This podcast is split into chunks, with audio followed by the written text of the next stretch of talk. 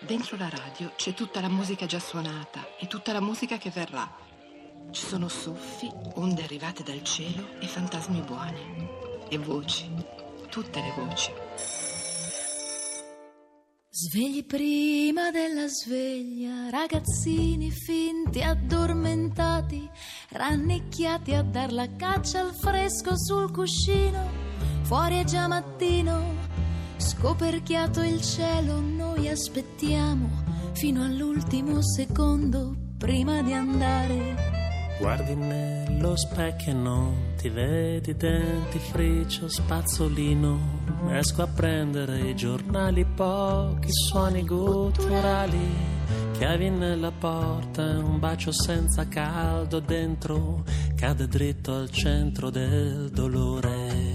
E allora accendo la radio per andare altrove, con solamente gli spiccioli in tasca e lucide scarpe nuove e cambiare di rotta ogni momento senza chiedersi perché io accendo la radio per ricordarmi di te. Capita ogni giorno in ogni strada di incontrarsi e innamorarsi e poi guardarsi lentamente andare via Penso spesso di stupirti, di tornare a casa carico di fiori e senza alcun motivo festeggiare. Cade ogni amore, cade rovinosamente, arriva in terra e perde mille pezzi, eppure non si sente niente. Ora il tuo silenzio è un'aria grigia, una distanza fitta e scura che non riesco a attraversare e allora accendo la radio per sentire un profumo, una radio in cucina, le piastrelle sul muro e il rumore attutiti dalla pioggia e una tazza di caffè davanti alla radio a scherzare io e te.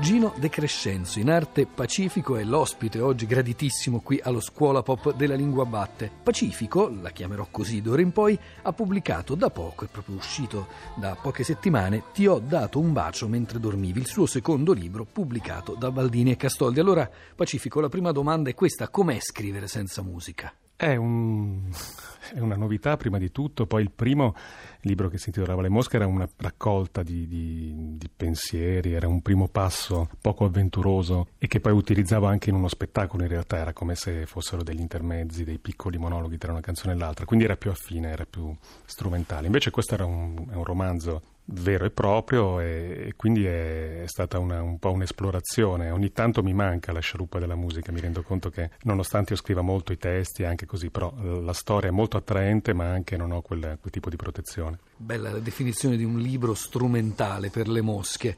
Tra l'altro lei accennava al fatto che c'era uno spettacolo teatrale in cui lei lavorava insieme a Neri Marco Re, eravate sul palco insieme. Ci può raccontare un po' come funzionava questa interazione tra voi due? Eh, in realtà si scopriva lì, io e Neri siamo da anni amici, quindi è venuto a Parigi dove io vivo da, da, qualche anno, è venuto lì dove avremmo dovuto preparare con grande meticolosità lo spettacolo. In realtà, come spesso con Neri, è diventato un, un canovaccio, c'era uno schema in cui io impersonavo anche per postura, per tono, insomma quello flemmatico e che cercava di mettere in fila le cose in maniera sensata e poi lui arrivava a fare il guastatore e, e, poi ci trovavamo su alcune canzoni, lui già in alcuni spettacoli esegue delle canzoni mie, quindi poi c'è questo rapporto, insomma, per cui quello che succede sul palco è quello che poi veramente succede a pranzo o in vacanza, come, quindi era molto semplice riportarlo lì. Se le mosche era un libro strumentale, tutti e due, lo ricordiamo, sono stati pubblicati da Baldini e Castoldi, come possiamo definire Ti ho dato un bacio? Un libro corale?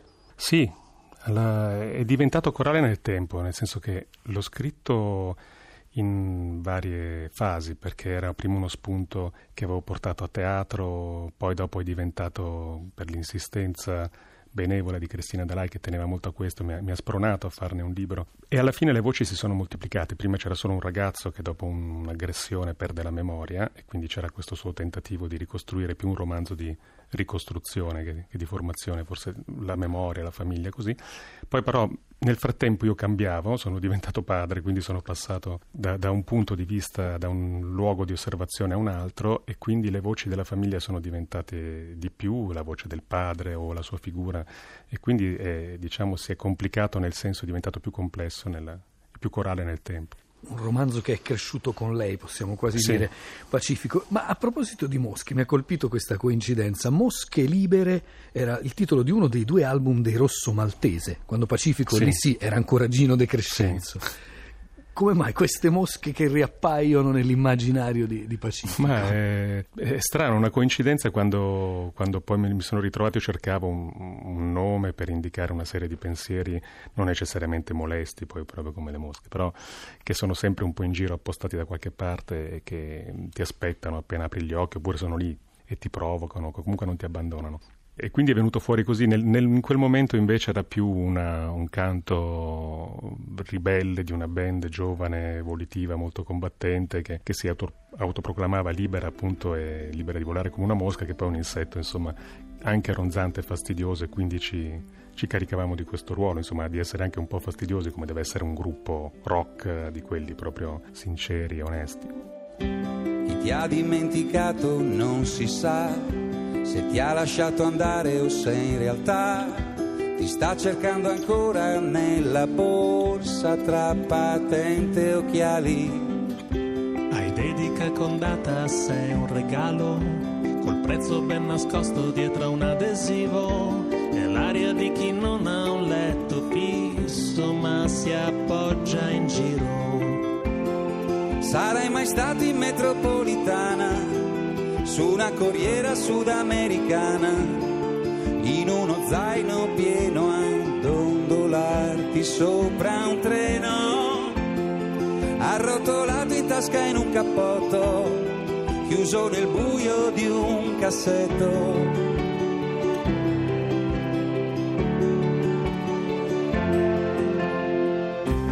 Pagine unte con le briciole addosso cerchi olimpici di vino rosso è una formica pietrificata del secolo scorso. Ci sono dei graffiti a coprire ogni fianco, spirali ipnotiche a matita in alto e poche righe sopravvissute a un pennarello giallo. Sarai mai stato a rischio di bruciarti? Su una mensola ad impolverarti riscoperto da qualcuno che non ti aspettavi. Lo hai fatto uscire da un periodo nero, uscire fuori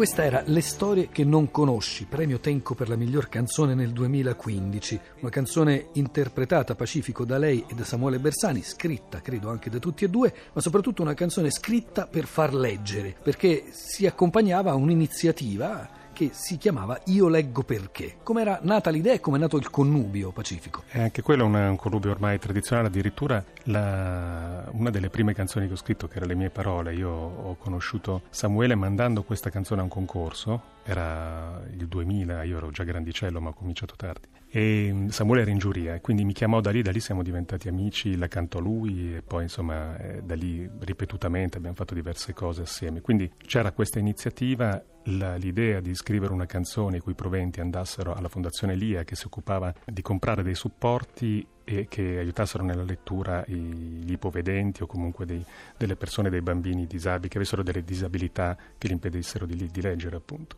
E quindi insomma ci siamo messi a lavorare a distanza e nel giro di qualche mese è venuta questa cosa, è stato un lavoro come sempre con Samuele molto complesso, poi alla fine bellissimo, per cui un sacco di disperazione, tragedie, poi tutte a lieto fine e alla fine siamo arrivate a scriverlo. La campagna appunto di promozione della lettura, io leggo perché, ecco, Pacifico legge perché? Io ho cominciato a leggere, a parte l'alfabetizzazione, ma ho cominciato a leggere tardi, perché all'inizio arrivo da una famiglia dove non c'era questa abitudine. E mh, mm, era più per fare, come dire, la relazione a scuola su quel libro o quell'altro. Poi invece verso i 25-26 anni una, una, una, ragazza con cui stavo mi proprio, che proveniva da una famiglia di, diciamo, di intellettuali o comunque di gente che aveva un sacco di libri in casa, mi ha, mi ha dato questa... Mh, mm, poi mi è come se mi avesse aiutato, ma un po' liberato. Come... C'era anche quel saggio di Pennac no? che invitava, per me è stato molto importante, sì. a, anche a lasciare i libri a metà eventualmente. I diritti del lettore. Sì. Esatto, per me è stato, lo so che magari una, è una strada banale, però per me è stato proprio fondamentale invece per, per leggere. Da quel momento è diventato una compagnia costante, cioè ora leggo mm, da anni tantissimo ed è come tutti, mi perdo un po', un po' mi ritrovo, cioè nel senso che un po' vado, mi faccio accompagnare nel sonno quando capita o passo un paio d'ore invece a vincenti, quindi è proprio un, un modo, credo come per tutti, per, per, espandere un po' la propria vita e per farla diventare più grande. E invece alla domanda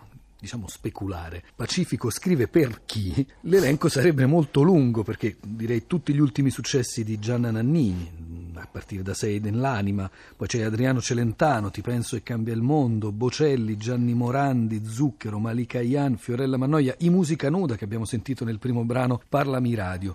Com'è scrivere per qualcun altro. Intendo dire, la scrittura è sempre qualcosa comunque di molto personale, anche da quello che le abbiamo sentito dire fino adesso. E poi invece si regala, si dona, si presta una canzone. Succede in, in, modi diversi, ma in quel caso si scrive vicino o per un'altra persona che chiaramente arriva con la sua faccia, la sua età, la sua esperienza e quindi è un po' più vicino a un lavoro su commissione. Chiaramente eh, ogni autore mette dentro la sua firma, il suo modo di trattare gli argomenti, le, le, il modo di tagliare le frasi o le metafore, insomma, ognuno ha la sua cifra stilistica.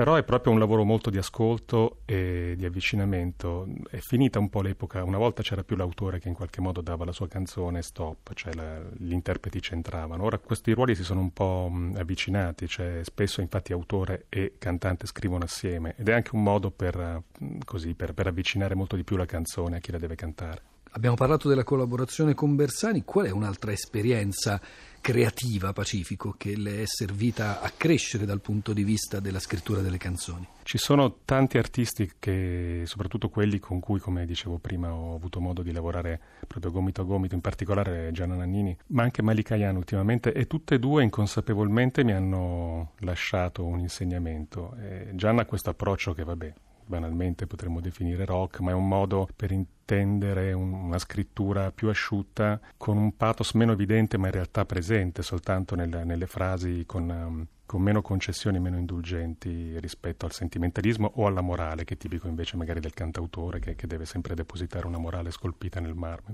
modo, tradizionalmente. E anche Malika ha questa cosa dello humor, cioè lei raffredda sempre tutto, quindi quando, quando c'è qualche frase anche importante deve esserci sempre uno sguardo un po' come dirsene sempre davanti a un cocktail in qualche modo, in una maniera un pochino più leggera. Le parole sono dunque la materia prima del lavoro di Pacifico che scriva romanzi, che scriva libri, che scriva canzoni. E mi ha colpito adesso sentire che Le mie parole forse è la sua prima canzone da autore, mm, è così? Sì, che la scrissi per me, ma è una storia strana, nel senso che io non ho più scritto una parola dal tema di maturità che risale, non ricordo neanche quando, a, fino al, al 99 poi lì per necessità di trovare lavoro cominciai a scrivere e questa canzone come capita non spesso, a volte la scrissi di getto tutta ed è stato il primo modo, diciamo il modo in cui sono riuscito a entrare nell'ambiente, nella scena musicale. Mai come in questo caso di necessità, virtù, pacifico sì. e mai come in questo caso le parole al centro, tutte quelle metafore, quegli aggettivi, noi l'abbiamo già mandata tante volte in onda qui alla Lingua Batte, lo faremo tra poco per riascoltarla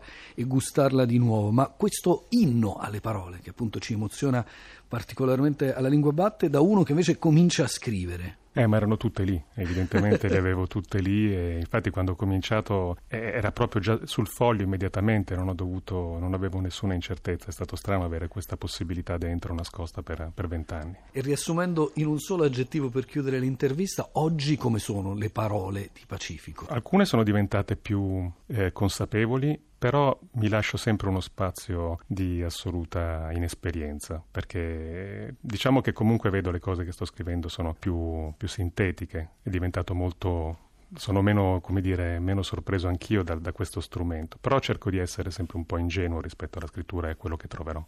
Le mie parole sono sassi, precisi, aguzzi, pronti da scagliare. Su facce vulnerabili e indifese sono nuvole sospese, golfi di sottintesi che accendono negli occhi infinite attese.